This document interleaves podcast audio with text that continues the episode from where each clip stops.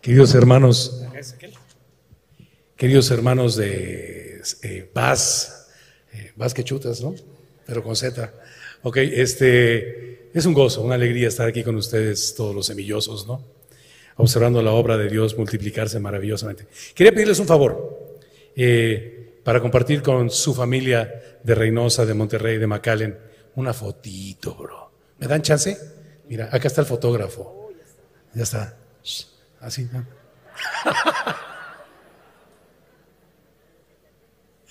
Gracias, hermanos, perdón, pero es que eh, quiero hacer extensivo este gozo de estar aquí. Muchas gracias. De estar aquí con ustedes, a toda mi familia de aquellos lugares que les mencioné. Mirad cómo bueno y delicioso es habitar los hermanos juntos en armonía, ¿no? Y un saludo a todos los que están conectados virtualmente también. Un abrazo celestial. Y de todos, de parte de las familias Semillas, de veras, reciban un caluroso saludo.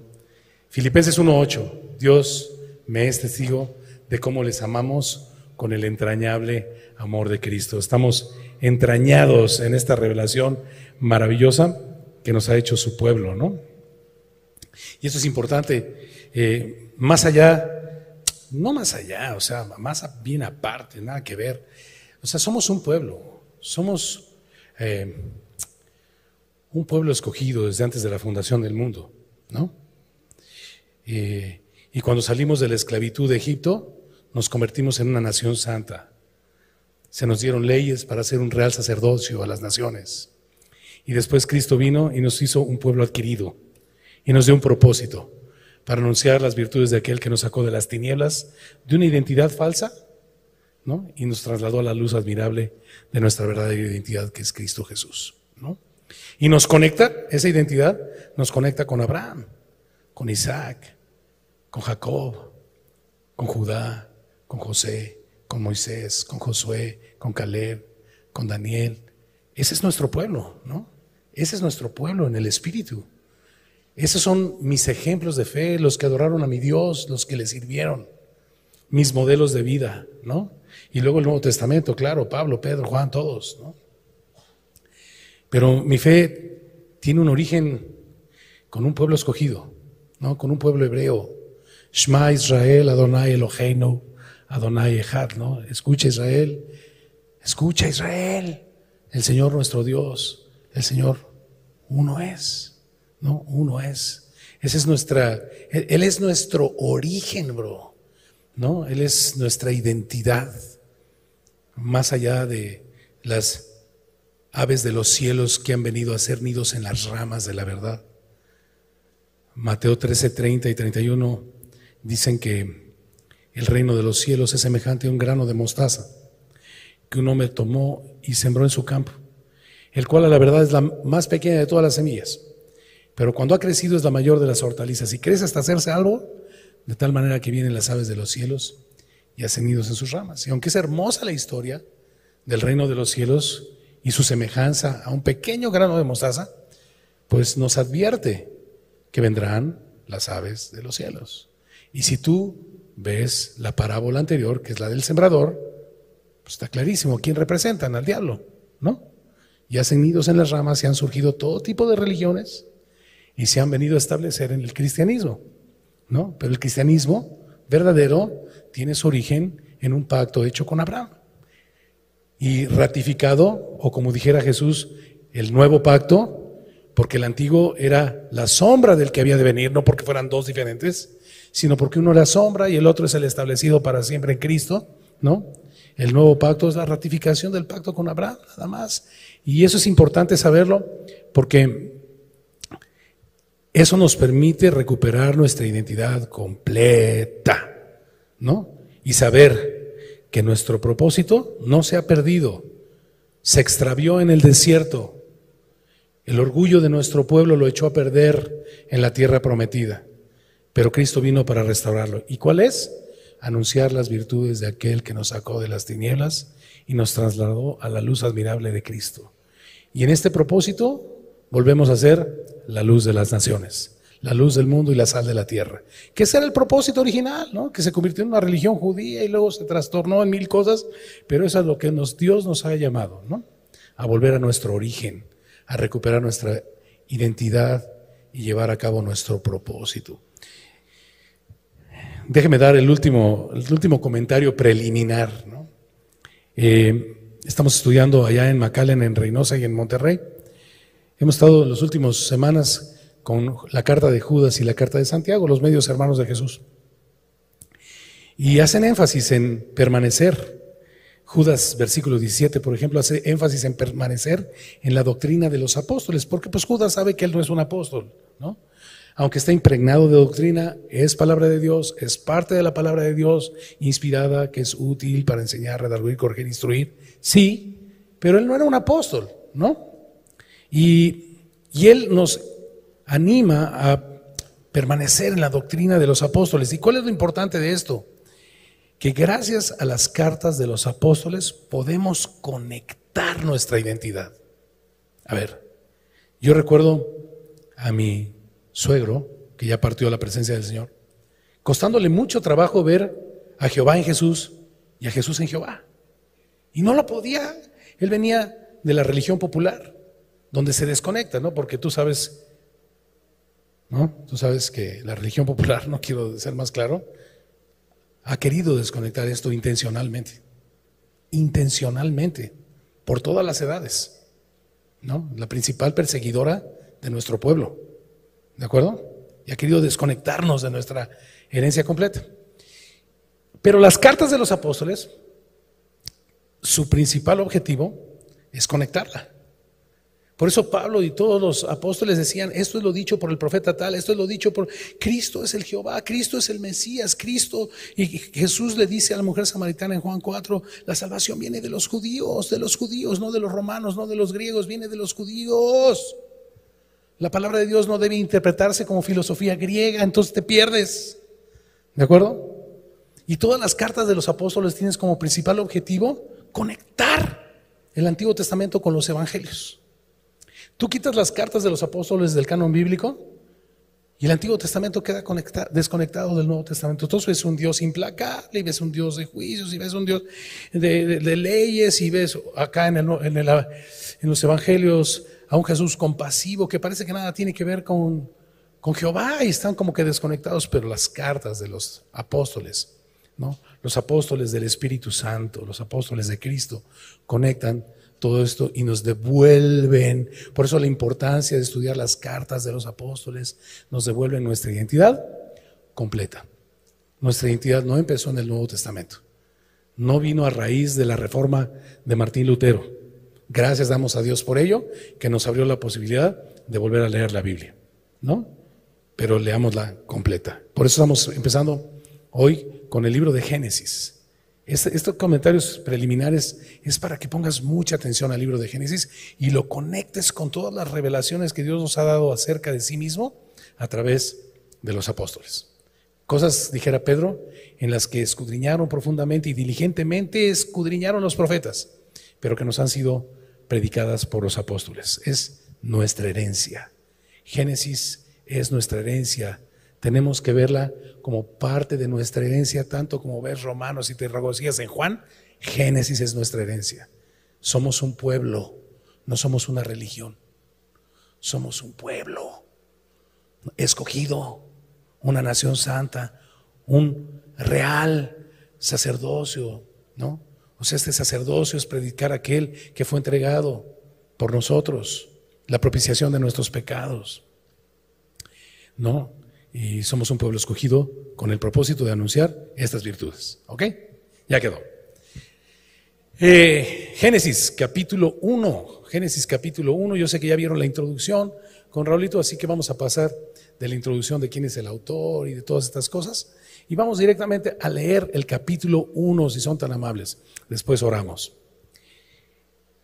En el principio creó Dios los cielos y la tierra y la tierra estaba desordenada y vacía, y las tinieblas estaban sobre la faz del abismo, y el Espíritu de Dios se movía sobre la faz de las aguas, y dijo Dios, sea la luz, y fue la luz.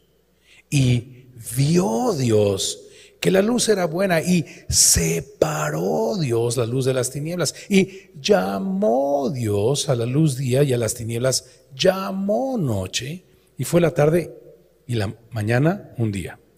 Y luego dijo Dios, hay expansión en medio de las aguas y separe las aguas de las aguas. E hizo Dios la expansión y separó las aguas que estaban debajo de, las, de la expansión de las aguas que estaban sobre la expansión. Y fue así. Y llamó Dios a la expansión cielos, y fue la tarde y la mañana el día segundo. Dijo también Dios, júntense las aguas que están debajo de los cielos en un lugar y descúbrase lo seco. Y fue así. Y llamó Dios a lo seco tierra, y a la reunión de las aguas llamó mares. Y vio Dios que estaba bien chido, que era bueno. Después dijo Dios, produzca, produzca la tierra hierba verde, hierba que dé semilla, árbol que dé fruto, que dé fruto según su género que su semilla está en él, sobre la tierra, y fue así. Produjo pues la tierra hierba verde, hierba que da semilla según su naturaleza, y árbol que da fruto cuya semilla está en él, según su género. Y vio Dios que era bueno. Y fue la tarde y la mañana el día tercero. Dijo luego Dios, haya lumbreras en la expansión de los cielos para separar el día de la noche y sirvan de señales para las estaciones, para días y años, y sean por lumbreras en la expansión de los cielos para alumbrar sobre la tierra. Y fue así. E hizo Dios las dos grandes lumbreras, la lumbrera mayor para que señorease en el día y la lumbrera menor para que señorease en la noche. Hizo también las estrellas y las puso Dios en la expansión de los cielos para alumbrar sobre la tierra y para señorear en el día y en la noche y para separar la luz de las tinieblas. Y vio Dios que era bueno. Y fue la tarde y la mañana el día cuarto. Dijo Dios, produzcan las aguas, las aguas, seres vivientes y aves, aves que vuelen sobre la tierra en la abierta expansión de los cielos. Y creó Dios los grandes monstruos marinos y todo ser viviente que se mueve, que las aguas produjeron, según su género, y toda ave alada según su especie, y vio Dios que estaba chidísimo. Y dijo Dios, y Dios, perdón, y Dios los bendijo diciendo, fructificad y multiplicaos y llenad las aguas en los mares y multiplíquense las aves en la tierra. Y fue la tarde y la mañana el día quinto. Luego dijo Dios, produzca la tierra seres vivientes según su género, bestias y serpientes y animales de la tierra según su especie. Y fue así. E hizo Dios animales de la tierra según su género y ganado según su género y todo animal que se arrastra sobre la tierra según su especie. Y vio Dios que estaba bien chido. Entonces dijo Dios, hagamos al hombre a nuestra imagen conforme a nuestra semejanza y Señor en los peces del mar, en las aves de los cielos, en las bestias, en toda la tierra y en todo animal que se arrastra sobre la tierra. Y creó Dios al hombre a su imagen. A imagen de Dios lo creó, varón y hembra los creó. Y los bendijo Dios y les dijo, fructificad y multiplicaos, llenad la tierra y sojuzgarla y señorear en los peces del mar y en las aves de los cielos y en todas las bestias que se mueven sobre la tierra. Y dijo Dios, he aquí, que os he dado toda planta que da semilla, que está sobre la tierra, y todo árbol en, el que, en que hay fruto y que da semilla, os serán para comer. Y a toda bestia de la tierra, y a todas las aves de los cielos, y a todo lo que se arrastra sobre la tierra, en que hay vida, toda planta verde le será para comer. Y fue así. Y vio Dios todo lo que había hecho y estaba chidisísimo. Y aquí que era bueno en gran manera, y fue la tarde y la mañana, el día sexto. Oremos. Señor, te damos gracias por tu palabra, te damos gracias por nuestra herencia. Recuerdo ese precioso pasaje, Señor, ah, que creo que es Lucas 6:45, donde dice que el hombre bueno del buen tesoro del corazón saca lo bueno, porque de la abundancia del tesoro de nuestro corazón testificará o hablará nuestra boca. Señor, te damos gracias, deposita como un tesoro tu palabra en nuestros corazones, para que nuestra lengua y nuestra boca no se cansen jamás de dar testimonio de tu amor y de tu gracia y de tu redención. En el nombre precioso de Jesús. Amén. Ok. Hay una palabra que se repitió muchísimas veces. 30. ¿Cuál crees que es ella? Dios, Dios, ¿verdad? Y si esta palabra se repitió 30 veces en este texto, pues es la palabra que resalta sobre toda palabra, ¿no? Y nos muestra que, pues, Dios es el protagonista de esta historia. Dios es el protagonista de la creación. Pero no solamente es el protagonista, es la razón de la creación, lo cual me hace pensar en lo que dice Romanos 11, 36. Todo es de Él, por Él y para Él. A Él sea la gloria por los siglos de los siglos. Amén. Todo es de Él, por causa de Él y para Él, para que en todo esto sea Él reconocido.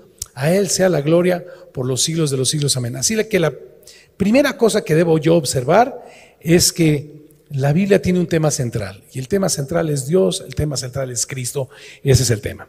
Ahora, vamos a hacer un bosquejo interesante. Yo si trae con qué anotar, le recomiendo que saque algo, un cuadernito, lo que sea, o en su Biblia lo marque como usted quiera. Y vamos a dividir este texto de 31 versículos en tres partes. Y le hemos puesto al tema de la siguiente forma. Déjeme explicarle por qué de la siguiente forma le puse. ¿Tendrán la proyección por ahí? En lo que sale. A ver como Raulito. no es cierto. Ok, ahí les va. Eh, una santa proclamación de Dios. ¿Por qué una? Porque en la Biblia hay muchas, ¿no? Yo soy la luz del mundo, el que me sigue no, andará en tinieblas, sino que tendrá la luz de la vida, Juan 8:12, Juan 6:35, yo soy el pan de vida, el que a mí viene nunca tendrá hambre, el que en mí no tendrá sed jamás. Hay muchas proclamaciones de Dios en la Biblia, ¿no? El que me ha visto a mí, ha visto al Padre, todo el juicio ha dado del Hijo para que todos honren al Hijo como honran al Padre, el que no honra al Hijo no honra al Padre que le envió. Hay muchas proclamaciones de sí mismo, porque Él es el tema central de la escritura. Todo es de Él, por Él y para Él. Pero esta es una de muchas. ¿De acuerdo? Santa porque Dios no es materia. Él le dijo en Juan 4 a la samaritana, Dios es... Gracias. Dios es espíritu. Y los que le adoran, ¿se empezaron a acordar? En espíritu y en verdad es necesario. El hombre tiene una necesidad. Mateo 4:4, no solo de pan vivirá el hombre, sino toda palabra que sale de la boca del Señor, vivirá el hombre. El hombre tiene una necesidad, adorarle, conocerle, reconocerlo, recibirle, reproducirle. ¿De acuerdo? Esta es una santa porque separa a Dios. La palabra santo significa separado o apartado. Separa a Dios de su creación. Yo recuerdo una muy lamentable eh, premisa de un astronauta que un día que regresó, uno de tantos que han ido a dar la vuelta por ahí, de turismo, ¿no? Y regresó a la Tierra y le preguntaron muchas cosas, y entre ellas dijo una lamentable declaración, ¿no? Busqué a Dios y no lo encontré, y como si eso fuera definitorio de que Dios no existe, ¿no? Pero este bárbaro, eh, y bárbaro, de barbarie, este, o sea, ni siquiera discurre en sus pensamientos, ¿no? Dios es espíritu. La creación es materia. Dios no es parte de la creación. Dios es el creador de todas las cosas. Él es el principio y el fin, el alfa y la omega. Todas las cosas en Él subsisten y todo lo que fue hecho sin Él, nada de lo que fue hecho fue hecho. ¿De acuerdo? Así que eh, Lavoisier, un filósofo, ¿no? Y algunas premisas científicas al respecto de estas filosofías. Porque muchas conclusiones científicas realmente no son conclusiones científicas, son filosofías perniciosas disfrazadas de ciencia. ¿eh? como los descubrimientos de la evolución, buscan filosóficamente negar al Dios de la Biblia y se convierten en pseudociencias para tener una justificación para negar lo que está escrito. ¿De acuerdo? Pero este cuate de la vacía decía que nada se crea ni se destruye, todo se transforma. Bueno, la Biblia, para que entres así de entradita con esta premisa, la Biblia no dice eso. La Biblia dice que todo tuvo un principio y primera de Pedro capítulo 3 dice que todo tendrá un fin. La materia fue creada y tendrá fin según la Biblia. Y eso es lo que yo recibo por la fe. ¿De acuerdo? El libro de Génesis no tiene como principal, y reitero, principal, principal, tiene muchas declaraciones, pues sí, científicas y muchos argumentos, pero no tiene como principal objetivo ser un, libro de ciencia, ¿no? O que nos habla del proceso de la creación por sí mismo. El libro de Génesis es una santa proclamación de Dios, bro. Es una instrucción para su pueblo. Es vida, es espíritu. Juan 6:63, la carne para nada aprovecha, el espíritu es el que da vida a mis palabras y Génesis es parte de su palabra. Son vida y son, son espíritu y son vida, ¿no? Así que vamos a abordar este libro como, como nuestro Dios quiso que lo abordáramos. Principalmente no tiene un propósito científico, tiene un propósito de fe, porque sin fe, Hebreos 11:6, es imposible agradar a Dios, es imposible. Y la fe, Efesios 2, 8 y 9, es un regalo de Dios, es por fe para que sea por gracia, ¿de acuerdo? Imagínate, se dice por ahí que andaba un filósofo de estos, ¿no? Andando por el mar y pensando, y Dios y las estrellas y no sé qué, y se encontró un niño que estaba echando el agua del mar en un hoyito en la playa. Y le preguntó al niño, ¿qué estás haciendo, niño? Y el niño le dijo, mire, pues, ¿ve todo el agua que está ahí en el mar? Sí. Pues estoy tratando de meterla en este hoyito. Y este filósofo le dijo, pues, oye, ¿qué tienes cabeza de hueca? ¿O qué te, ¿Cómo crees que vas a meter el agua del mar en este hoyito? Y el niño lo había venido oyendo en sus filosofías, tratando de comprender la mente de Dios. Que por cierto, Pablo dice en Romanos 11:35, ¿quién entendió la mente de Dios? Y entonces el niño le contesta, bueno, pues si yo tengo cabeza hueca, ¿usted de qué la tendrá? ¿No? Imagínese querer meter los pensamientos de Dios en esta jicarita. No le va a alcanzar nunca, ¿no? Se le va a fundir el foco. Así que, si os he dicho las cosas terrenales y no creéis, le dijo a Nicodemo Juan capítulo 3, ¿cómo creeréis si te digo las celestiales? Tu cabecita solamente aguanta 100 watts y las celestiales tienen millones de volts. No te la acabas, ¿no? Es por fe, bro. Y lo que no entiendes hoy, le dijo Juan, eh, el Señor a Pedro en Juan 13, lo vas a entender mañana si lo recibes por la fe. Así que el principal objetivo de este libro es ser una santa proclamación de Dios. Y me encanta eh, Hebreos 12, el autor y consumador de nuestra fe, ¿no? el que la escribió y el que la firmó en la cruz del Calvario. Ok, volvemos a poner el, tema. Un segundito más. Entonces, una santa proclamación de Dios. Dios no vive en la materia, bro. Dios, en, en, Segunda de Corintios, Pablo dice que fue llevado al tercer cielo, donde vio cosas inefables que no les dado al hombre expresar. No están dentro de la creación. Dios está fuera de la creación. Nunca lo vas a encontrar en la creación. No es panteísmo. El panteísmo que dice que Dios es las cosas, ¿no? Dios creó las cosas. Tienen un principio y tendrán un fin. ¿Ok? Y si tú recibes el primer versículo de la Biblia, si el Señor te permite tener oídos y un corazón contrito y un espíritu quebrantado para recibir el primer versículo de la Biblia, todo lo demás va a ser maravilloso en tu vida. Porque si Dios creó los cielos y la tierra, entonces habrá algo imposible para Dios. ¿No? Entonces cuando tú sirves a un Dios así, puedes confiar que estar persuadido que el que comenzó en nosotros la buena obra, la va a perfeccionar para el día de Cristo. Y no hay nada imposible para Dios. Hablando de esto, en Marcos capítulo 10, después de que el joven rico se ha ido, Jesús habla con sus discípulos y les dice, cuán difícil, es más fácil que un camello literalmente entre por el ojo de una aguja a que uno de estos ricos, cualquier tipo de riqueza intelectual, económica, eh, de clase o lo que sea, entre en el reino de los cielos. Y entonces Pedro le dice, bueno, híjole, pues entonces no la vamos a hacer, no, no la vamos a hacer. Y Jesús le dice, sí, no, no, no la vas a hacer, para ti es imposible, pero para mí es posible, porque para mí todas las cosas son posibles. Si tú recibes, en el principio creó Dios los cielos y la tierra, tienes al Dios de todos los, que, puede hacer todo lo, lo que parece imposible, lo puede hacer posible. Esto los teólogos, grandes teólogos, le llaman la revelación general de Dios, que por cierto, Salmo 19 también nos habla de ella.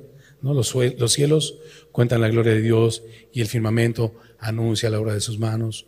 Un día emite sabiduría, otro día, otra noche, otra noche declara sabiduría, algo así dice. No hay palabras ni es oída su voz, pero por toda la, creación salió su voz sin palabras. O sea, Dios se deja ver, Dios se revela a todos los hombres. Nadie tiene excusa de decir no hay Dios. Dice el necio en su corazón no hay Dios a través de las cosas creadas, ¿no? Es una proclamación, pues, de Dios. Las cosas creadas son una proclamación de Dios. Ok, hablábamos del bosquejo. Vamos a dividir entonces el capítulo 1, 31 versículos en tres partes. La primera va a ser del 1 al 5 y le vamos a llamar eh, Dios proclama su persona y nos llama a reconocerlo. Si Dios me proclama su persona, yo tengo que reconocerle, no es una fuerza, no es panteísmo, es una persona. Los primeros versículos me hablan de que Dios es una persona. Proclama su persona. Reconócelo. Del 6 al 26, vamos a decir, Dios proclama su poder. Recíbelo.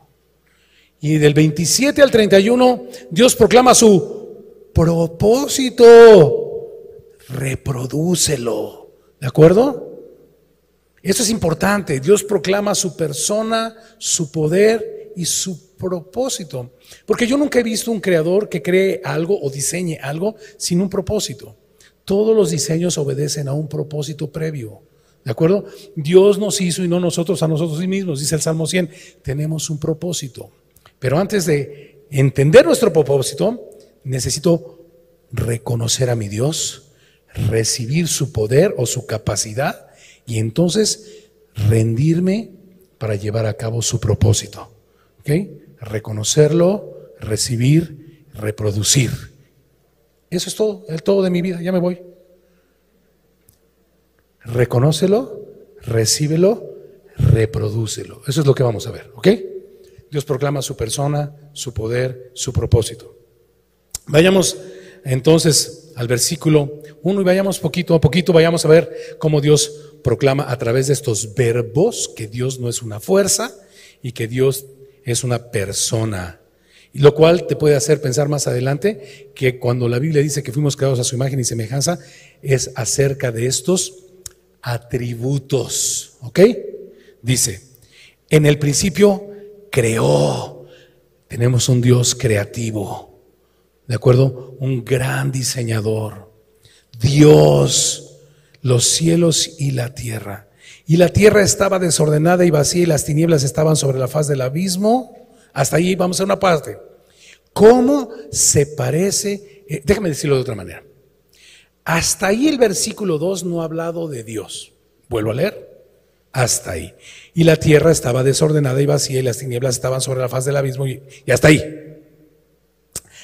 y la primera cosa que viene a mi mente es que cuando tú quitas a Dios de la escena, solo hay desorden vacío, tinieblas, confusión y una caída libre sin fin, bro. ¿De acuerdo? Y de ahí nos sacó el Señor. Cuando nosotros, antes de que nos fuese revelada nuestra, nuestro origen y nuestra identidad en Cristo, nuestra vida estaba desordenada y vacía. Vivíamos bajo la nube de tinieblas de confusión. Tenías tu identidad perdida y por causa de eso muy probablemente caíste preso y fuiste muy susceptible y vulnerable a muchas ideologías que te cautivaron. ¿De acuerdo? Ideologías que proceden del padre de mentira. Y entonces esas tinieblas que te habían hecho perder tu identidad, te empujaron a un abismo sin caída. Conclusión, cuando Dios se quita de la escena, solo hay desorden, vacío, tinieblas y una caída sin fin, bro. De donde Dios nos sacó. ¿Por qué?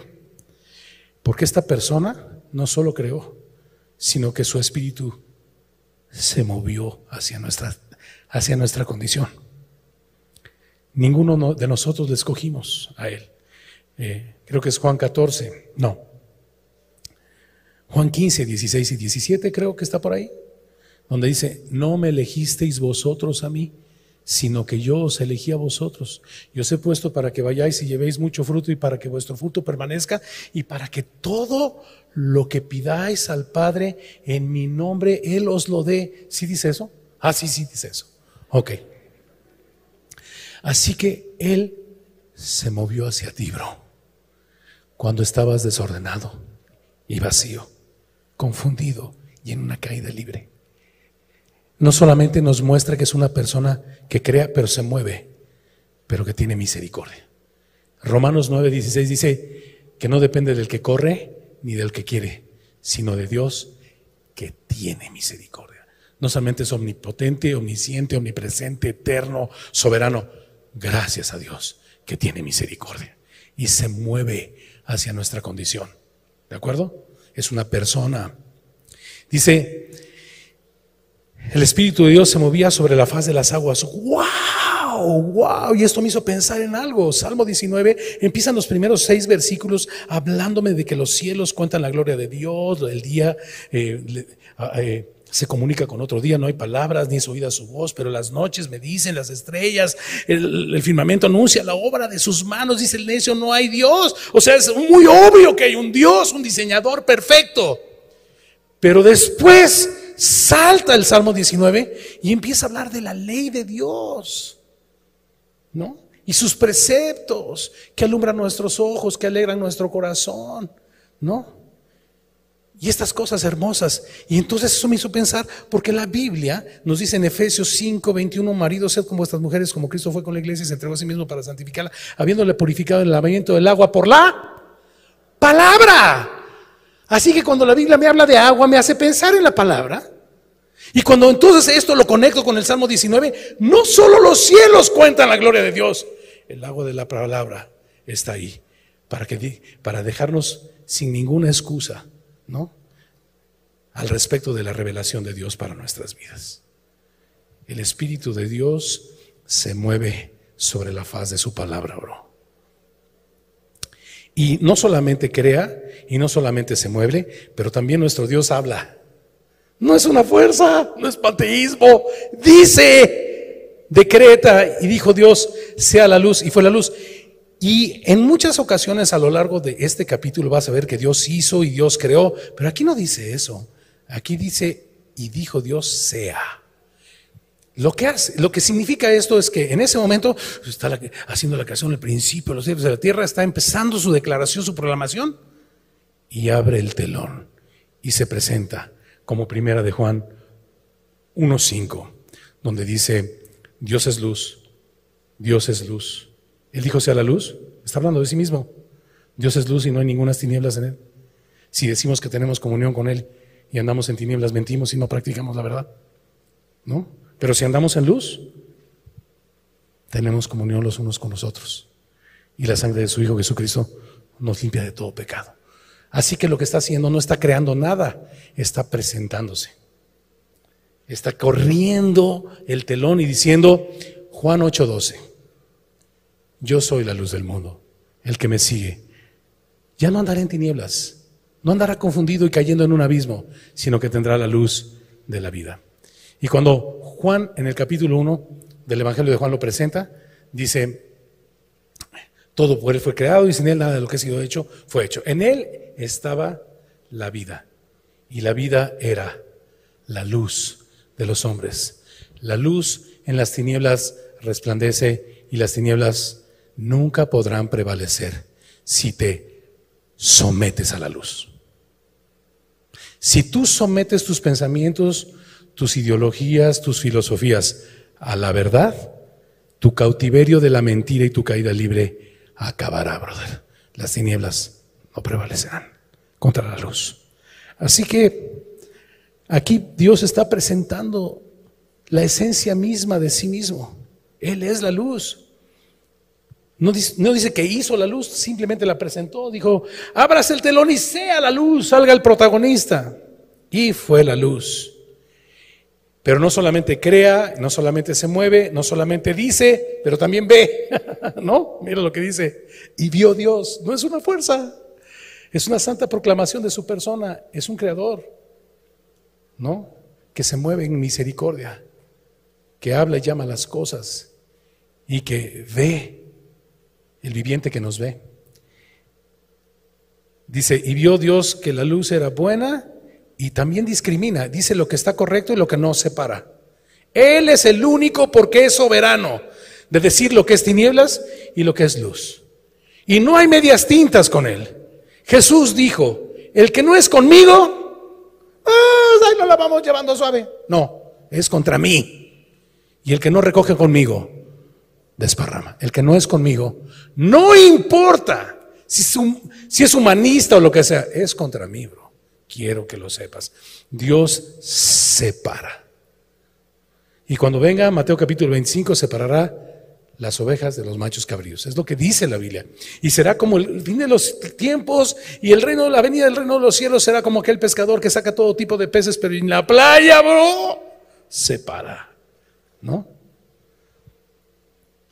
Dice, y separó la luz de las tinieblas y llama, le da propósito a las cosas, las llama y les dice y les ordena. ¿Ok? Este es la proclamación de su persona. Creativo, eh, se mueve en misericordia, habla, ve, ¿no? Separa, llama. Nuestro Dios es una persona, Israel. Cuando te llamo Israel, lo que quiero hacer no es judaizarte, sino sacarte de la idea de que perteneces a una religión, que religión, perteneces a un pueblo de fe. Eh, Romanos 2.28, pues no es judío el que lo es externamente en la carne, ni es la circuncisión la que se hace con mano de hombre, sino es la circuncisión cuando Dios circuncida nuestro corazón con Cristo. Ese es el judío. ¿Qué significa judío? Alabanza a Dios. ¿No? Fuimos creados para la alabanza de su nombre cuando Dios circuncida nuestro corazón con Cristo. A ese Israel me refiero. ¿Ok? No somos una religión, no vienes a una religión, eres un pueblo y tienes una función, nación santa, real sacerdocio, pueblo escogido y adquirido para un propósito. Y ese propósito no es para Raulito o para mí, es para todos los que nuestro Dios llamare. Anuncia las virtudes de aquel que nos llamó de las tinieblas a la luz admirable, nos sacó de la, nos sacó de la, ignorancia de nuestra identidad, brother. ¿No? Podría dar tantos comentarios. Nuestra fe no es griega para ser filosófica, no es romana para ser imperialista, pero tampoco es maya ni azteca para matar niños y hacer carteles. Pon tus ojos en nuestros próceres de febro e imita su vida, imita su fe, porque ellos agradaron a Dios por la fe. Si no, lee Hebreos capítulo 11, ahí está el salón de nuestros próceres, que agradaron a Dios por la fe. Ahí está nuestra estirpe, ahí está nuestra herencia, esa es nuestra identidad. ¿Ok? No eres una religión, eres un pueblo. Así que hasta el versículo 5 ya Dios ha eh, proclamado su persona. Y llamó Dios a la luz día y a las tinieblas llamó noche y fue la tarde y la mañana un día. Dios crea, Dios se mueve, Dios dice, Dios ve, Dios separa y Dios da propósito. ¿Ok? Una persona. ¿Quedó claro hasta ahí? Ahora veamos su poder. Hay una frase maravillosa que vamos a repetir todos juntos. Vamos a repetirla juntos, ¿ok? Porque vas a declarar con tu boca, dice Romanos 10 que el que cree en su corazón y confiesa con su boca, ¿verdad? Vamos a confesar algo, un atributo maravilloso de poder, acerca de la proclamación del poder de nuestro Dios. Y te digo algo más, no hay nada más hermoso que pueda salir por tu boca. Así que ahí te va. Luego dijo Dios, haya expansión en medio de las aguas y separe las aguas de las aguas. E hizo, hizo, ya no presentó, ahora hizo Dios la expansión y separó las aguas que estaban debajo de la expansión de las aguas que estaban sobre la expansión. ¿Listos? Y fue así, punto. ¿Listos? Y fue así, punto. ¿No? ¿Y el punto? A ver, lee tu Biblia. ¿Hay un punto? A ver, el siguiente versículo. ¿Y eso qué es? No, el anterior. ¿Eso? ¿Ya lo viste? Listos. Voy a volver a leer. Versículo 7. Sígueme con tus ojitos lindos. E hizo Dios la expansión y separó las aguas que estaban debajo de la expansión de las aguas que estaban sobre la expansión. Y fue así. Punto. Pero ¿por qué es tan importante eso, pelón? Ahí te va. Te voy a decir por qué. Porque habla de la soberanía de Dios, brother. Si tú resistes lo creado por Dios, acorreas condenación para ti mismo. Si no te sometes al plan de Dios, solo habla desorden y vacío en tu vida, confusión y una caída libre. Ahora, la buena noticia, Juan 6:37. Juan 6:37. Todo lo que el Padre me, vendrá, me da, vendrá a mí, punto. Y el que me viene, no le echo fuera, bro. ¿De qué me habla eso? De que la gracia no solamente la influencia de Dios que tiene el poder de convencerme, sino que me trae y me arrastra a Dios y es irresistible. No solamente la, la gracia es inmerecible y es inalcanzable, pero es irresistible, bro. Dios es soberano. Lo que Dios dice va a ser así. Salmo 32 dice, eh, te haré entender y te enseñaré, pueblo, el camino por el que debes andar. No te resistas y seas como la mula y como el caballo que no tienen entendimiento. Te estoy dando entendimiento en mi palabra. La mula y el caballo no tienen entendimiento, por eso los tienen que sujetar a, cabestro y a freno, si no, no se acercan a su domador. Acércate a mí. Deja de dar cosas contra el aguijón, Pablo, porque finalmente vas a hacer lo que yo diga. ¿De acuerdo? Mi gracia es irresistible. Pero es una buena noticia. Filipenses 1.6, porque estamos persuadidos que el que comenzó en nosotros la buena obra la perfeccionará. Sí o sí, no hay opción hasta el día de Cristo. ¿De acuerdo? Y fue así. Recibe su poder. ¿Ya reconociste que Él es una persona? Ahora recibe su poder y no te resistas porque lo único que vas a hacer es lastimarte, bro. Y fue así. Ahora aquí vienen las declaraciones de su poder, versículo 8. Y llamó Dios a la expansión de los cielos, dice, llamó Dios a la expansión cielos, perdóname, y fue la tarde y la mañana, perdón, el día segundo. Dijo también Dios, júntese las aguas que estaban debajo de los cielos en un lugar y descúbrase lo seco.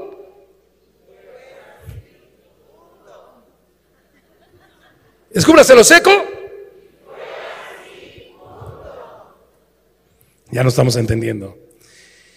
Y llamó Dios, le dio, le dio propósito Dios a lo seco tierra y a la reunión de las aguas llamó mares. Y vas a ver por qué digo que le dio propósito más adelante, cuando los empoderó para producir a la tierra y a las aguas. Las llamó, las definió. Él define. Y cuando dice varón y hembra lo creó, esa es la única definición y hasta la naturaleza nos lo muestra. El problema por el cual has caído preso de una mentira que te abruma es porque Dios no está en tu vida.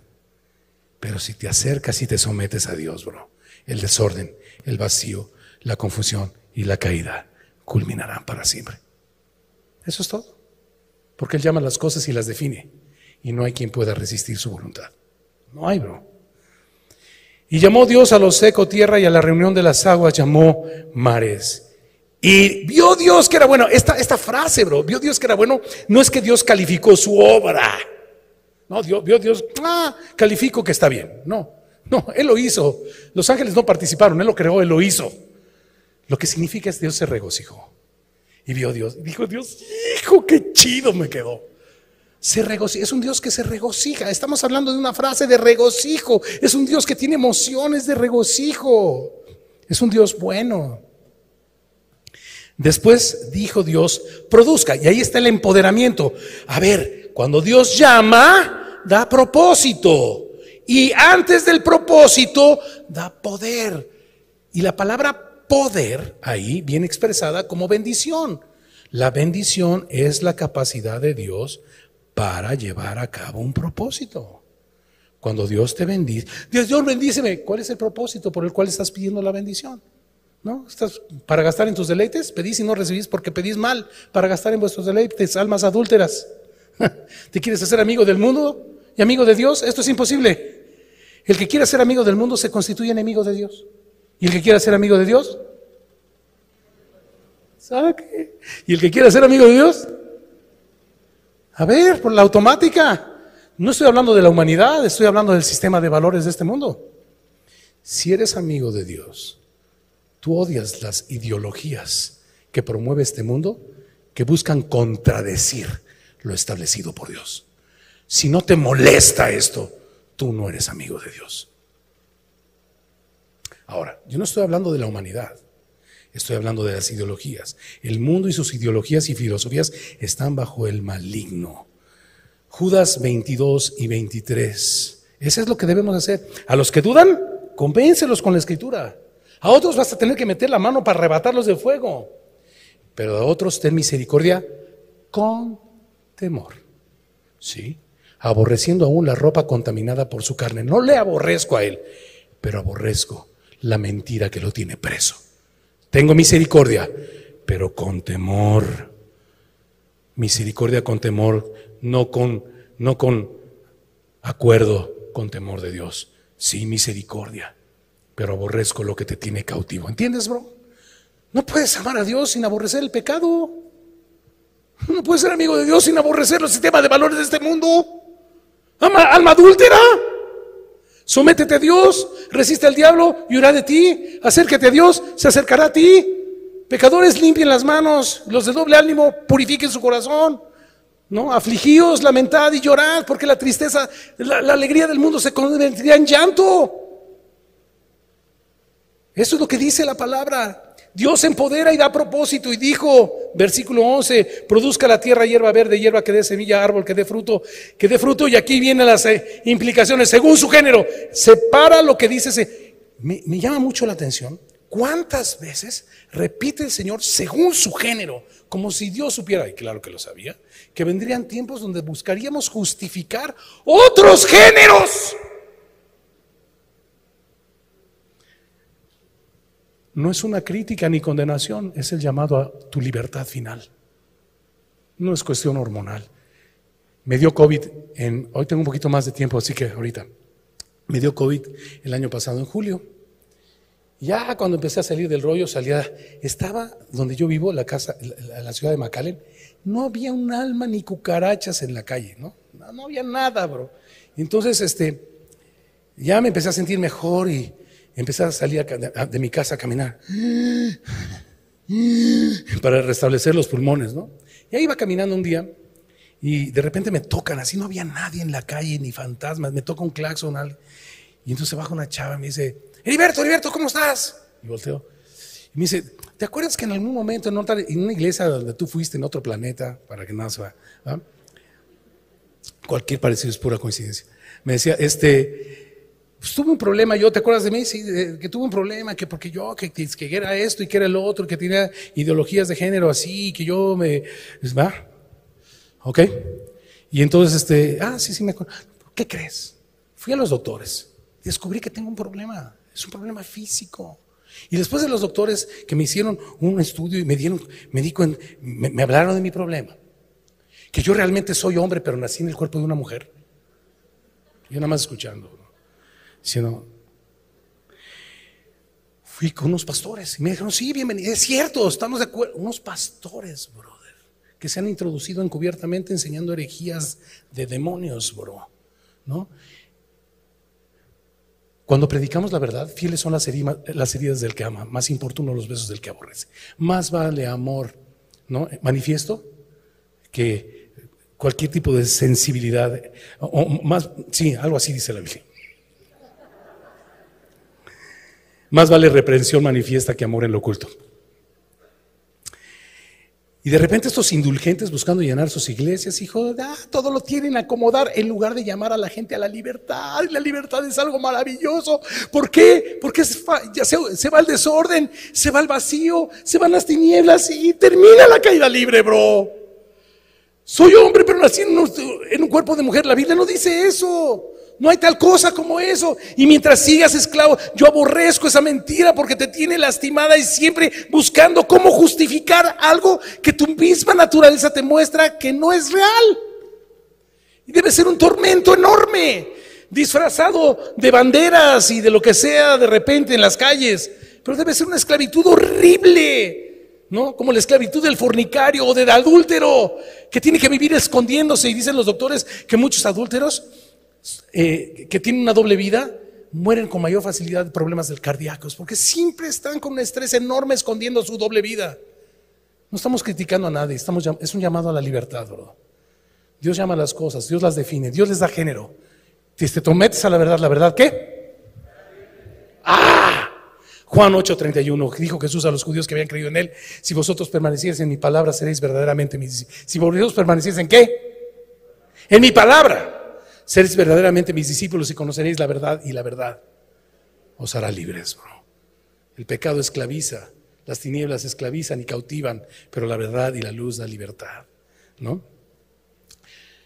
Cualquier problema que tengas, esto no es una condenación, este es el llamado a una libertad, que tiene que pasar por una confrontación y por un sometimiento a la verdad. Ok, según su género, que su semilla esté en él sobre la tierra y, final del versículo 11. Poder. Cuando Dios dice, fue así, fue así. Punto. Produjo pues la tierra. Pues sí, pues si le dio un propósito, pues no se pudo resistir, porque fue así. Y produjo la tierra. Un verdad. Ay, qué lindo. Una ciudad asentada sobre un monte no se puede esconder. Cuando yo oigo estas palabras de Mateo 13, digo, Señor, por mucho que yo no quiera llevar a cabo mi propósito, tú has encendido una luz y mi vida jamás se podrá esconder, porque me has puesto sobre un monte. Y ese monte es el monte de Sión, es el monte de mi Dios, es el monte de Cristo. Y me has llamado para no poderme esconder. Un verdadero cristiano no se puede esconder. No puede decir que es cristiano y pertenece a la secreta, bro. Fue así.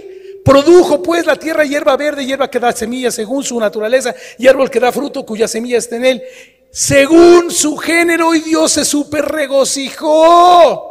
Se gozó de ver que las cosas que él dice y define son así. Y fue la tarde y la mañana, el día tercero. Así que la tierra produjo hierba verde. Y si tú sacas la hierba de la tierra, ¿qué le pasa? Se seca, ¿verdad? La puedes llevar al psicólogo, al psiquiatra, a los colectivos de cualquier tipo que tú quieras, ¿verdad? ¿Y qué le va a pasar? ¿Qué tienes que hacer? Meterla a la tierra. ¿Estás de acuerdo? Sí. Nuestro origen es Dios. Puedes buscarle por donde quieras, bro. de él. Desorden, vacío, tinieblas, caída libre. No habrá. No. Puedes ir a lo que tú quieras. No saldrás jamás. Porque es como si el árbol quisiera volver a reverdecer fuera de la tierra. Él es nuestro origen. No es posible. No es posible. Ok. Y dice, versículo 14, dijo luego Dios, haya lumbreras en la expansión de los cielos. pues para que consultemos a los astrólogos. No dice, aquí están las razones, apúntalas. Por eso fui tan enfático en el para, para, para. Les di una razón a las lumbreras. Primero, pues nomás para separar el día de la noche. Más.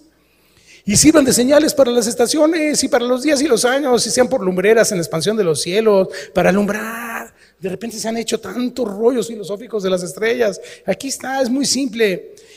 Y e hizo, eh, ya ves que los niños sí están, porque de los tales es el reino de los cielos.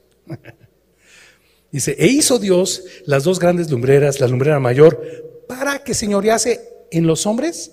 No. ¿Para qué, qué significa esto de que señoreara en el día? Pues el sol, está hablando del sol. ¿Estamos de acuerdo? ¿La lumbrera mayor? Sí, sol. Y, le dio el poder al sol para proveer a los seres vivos de energía. y a la luna para mantener los niveles del agua del mar y las corrientes marinas. Bro, sencillo. Señorea sobre la tierra, no señorea sobre los hombres. ¿Ok? Señoreas en el día y las lumbreras menudo para que señoreas en la noche. Hizo también las estrellas y las puso Dios en la expansión de los cielos para alumbrar sobre la tierra y para señorear en el día, o sea, separar el día para que puedas saber cuándo es día y cuándo es de noche, y para separar la luz de las tinieblas. Y vio Dios que estaba padrísimo. Uf, se gozó el Señor. Y fue la tarde y la mañana, el día cuarto. Dijo Dios, otra vez empoderando, ahora no a la tierra, sino a las aguas produzcan las aguas. Qué bonito. Dios hace las aguas y les da propósito. Dios hace la tierra y les da propósito. Los empodera y los hace fértiles. Y, cuando Dios les da propósito y los llama, si son tierra y si son agua, lo cumplen. Si Dios te llama y eres cristiano, cumples tu propósito. Si no, no. Ah, está sencillo. Dijo Dios, produzcan las aguas seres vivientes aves que vuelen sobre la tierra en la, abierta expansión de los cielos. Y creó Dios los grandes monstruos marinos y todo ser viviente que se mueve, que las aguas participaron con Dios. Qué bonito es participar con Dios, ¿no? Produjeron según su género. ¿Cuántas veces según su género? no, tengo, no, no, un tercer género, según su género y punto.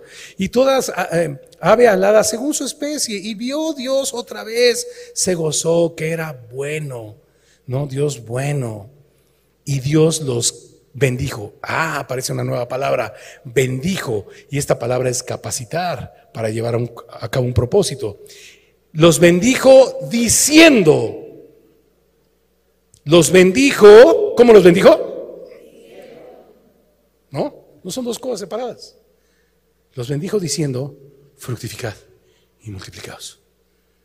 Toda la creación de Dios está llamada a reproducirse, bro. Si no reproduces la imagen a la que fuiste creado y no la multiplicas, serás de Él. Habrás eh, realmente sido llamado por Él para ser de Él. O sea, cuando el agua se pudo negar a producir junto con Él, la tierra se pudo negar, fuimos llamados, mi hermano, te mueres. Si no reproduces la revelación de Dios en tu vida, en la vida de otros, te mueres, bro. La vida sana espiritual, la salud espiritual, tiene mucho que ver con nuestra reproducción espiritual. No puedes nadar de muertito y eso nos ayuda mucho. ¿Por qué entonces estás nadando? ¿Estás nadando? ¿Te estás moviendo? En el, en el Evangelio no hay tal cosa como poder nadar de muertito. El que se duerme se lo lleva a la corriente, camarón. O cristiano que se duerme se lo lleva a la corriente, ¿no? Entonces, aquí eres bendecido para llevar un propósito. Aún las cosas creadas por Dios, Dios les dio la capacidad de reproducirse, los que tienen vida. Y llenar las aguas en los mares y multiplicarse y multiplíquense las aves en la tierra, y fue la tarde y la mañana el día quinto. Luego dijo Dios, produzca la tierra seres vivientes según su género, bestias y serpientes y animales de la tierra según su especie.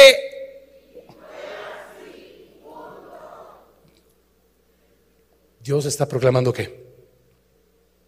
Esta frase, y fue así, punto qué? Su poder. Los primeros cinco versículos, su persona. Y estos versículos hablan, fue así, punto, recíbelo. Recibe su poder. Dura cosa te dará, dar cosas contra el aguijón. Sométete a Dios. Resiste las ideologías que no tienen que ver con Él. Acércate y se acercará a ti. No tienes alternativa. No tienes alternativa. La ausencia de Dios es confusión, desorden, tinieblas y caída libre. No tienes alternativa. Para esto fuiste creado. Y la evidencia de la vida es la reproducción. E hizo Dios animales de la tierra según su género. ¿Cuántas veces ha aparecido esta frase? Como cinco o seis. Y ganado según su, ahora son seis y siete, seis o siete. Y ganado según su género. Y todo animal que se arrastra sobre la tierra según su especie. Y vio Dios que era bueno. Entonces dijo Dios, llegó el momento. déjame decirte algo. ¿Cuál fue el propósito fundamental de crear al hombre? Quiero compartirte algo de mi corazón. La Biblia no lo expresa así como tal, pero lo puedo ver por toda la Biblia. Lo he podido deducir. Inductivamente no te lo puedo mostrar en una frase, pero lo he podido deducir a lo largo del estudio de la Biblia. Déjame decirte, Dios no solamente es luz, Dios es amor, y es lo que dice la Biblia, ¿no?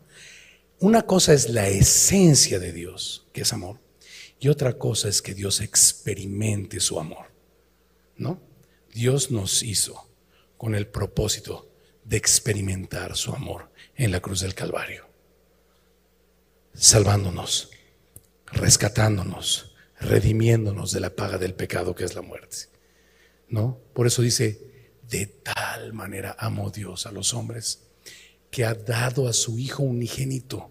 Esta es la expresión, pero esta expresión viene de un Dios que no solamente se conformó con ser esencialmente amor, sino que lo quiso experimentar, bro. Eso ya me vuela al seso. O sea, fui creado para que Dios experimentara su amor en mí. Porque la creación es simplemente una maqueta para llevar a cabo el plan maestro de la redención.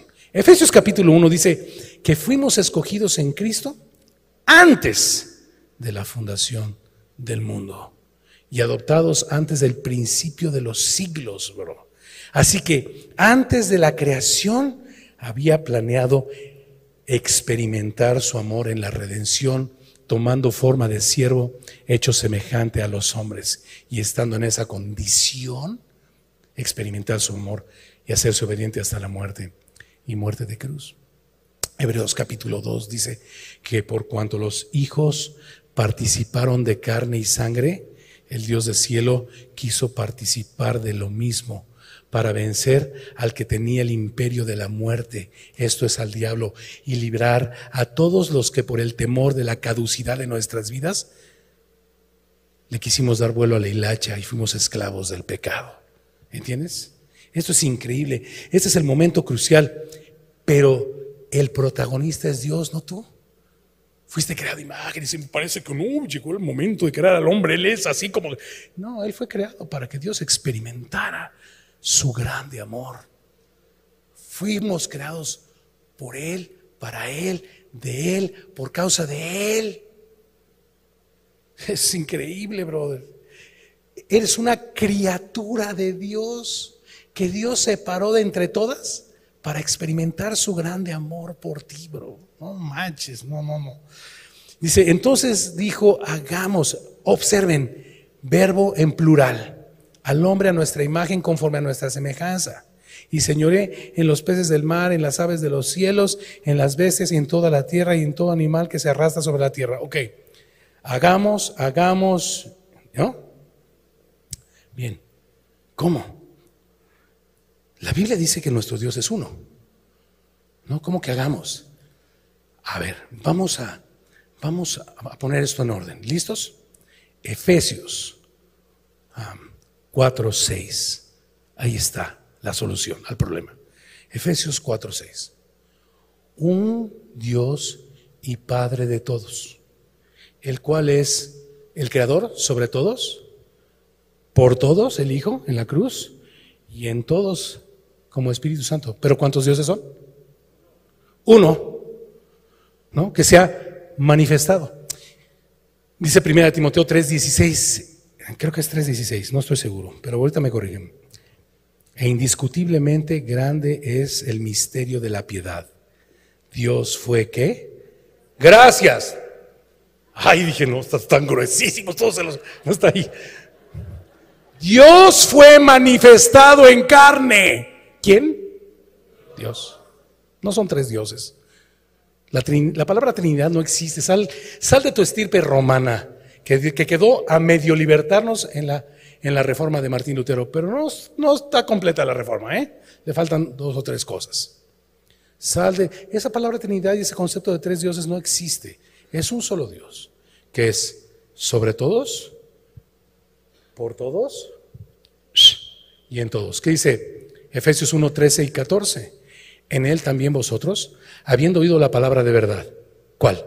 el evangelio de vuestra salvación y habiendo creído en él, fuisteis sellados con el Espíritu Santo, fuisteis sellados con el Espíritu Santo en nosotros de la promesa, que es las arras o la garantía de nuestra herencia hasta la redención completa de la posesión adquirida por Cristo en la cruz y todo esto para alabanza de su gloria, porque Él es el centro, de Él se trata.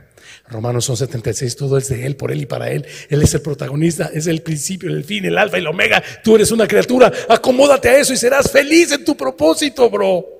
Participarás con Él como la tierra y como el agua, en la reproducción, porque el propósito es reproducirnos, bro. Mira lo que dice. Y creó Dios al hombre a su imagen, a imagen de Dios lo creó, varón y hembra los creó, un género con dos partes, cóncavo y convexo nada más. Y los capacitó. ¿Quién nos capacitó? Dios. Y nos dijo, reprodúcete, reproduce mi imagen. ¿Cuál? Si Él no es materia, no estamos hablando de un cuerpo humano. Estamos hablando de un concepto maravilloso del que ya hablamos en la personalidad de Dios, al principio representado en estos verbos. ¿No? Reprodúceme. Te doy, te voy a dar un, Hombre, te hice para experimentar mi amor por ti, sí, pero te voy a dar un plus. Te voy a dar la oportunidad de participar conmigo en el propósito de la reproducción llamando a mi pueblo. Uf, fructifica y multiplícate, llena la tierra y sojúzgala, señorea sobre los peces del mar y las aves de los cielos y en todas las bestias que se mueven sobre la tierra.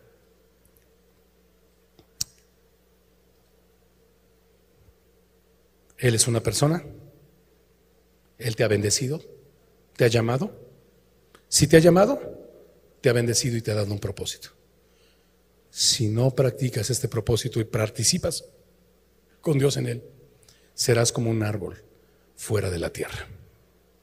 Si, recuerdo a alguien que me dijo, pasaban los meses y lo veía sentado en la iglesia y un día me acerqué, ¿cómo está?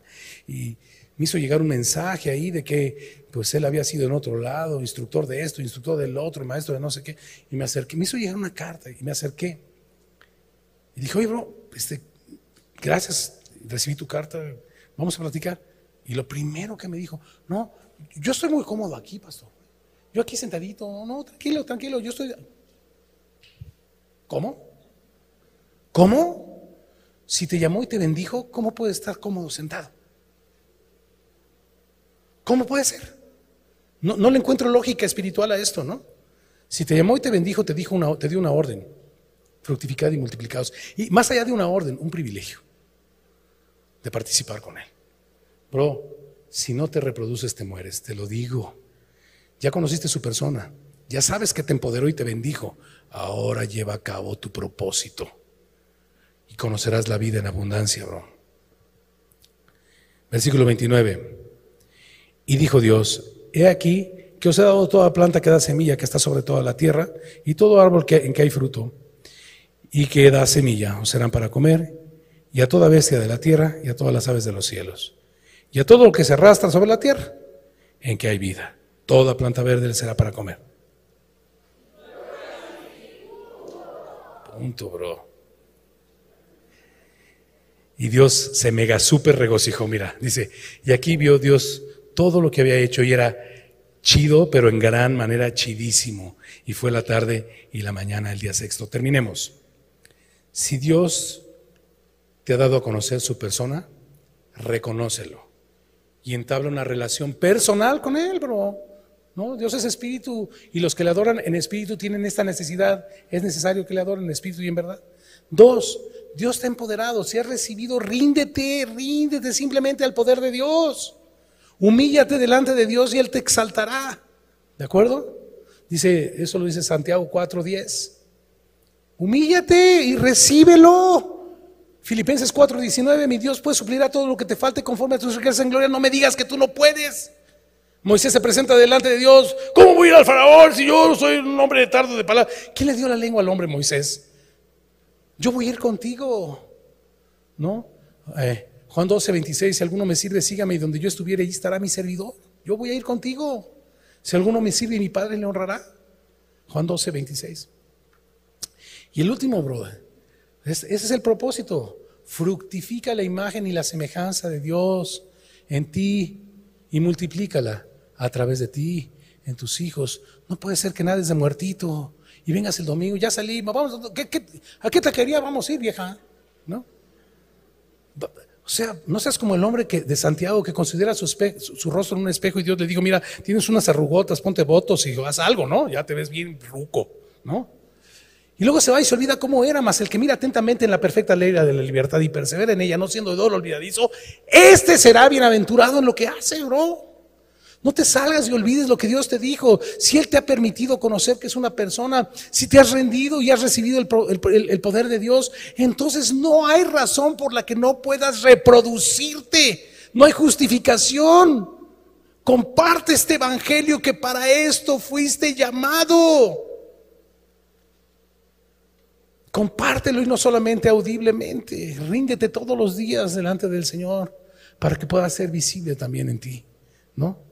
Y entonces puedas cumplir con el propósito que Dios te dio, ¿no? Una persona, reconócelo, ¿no? Eh, poder, recíbelo. Propósito, reprodúcelo. Vamos ahora.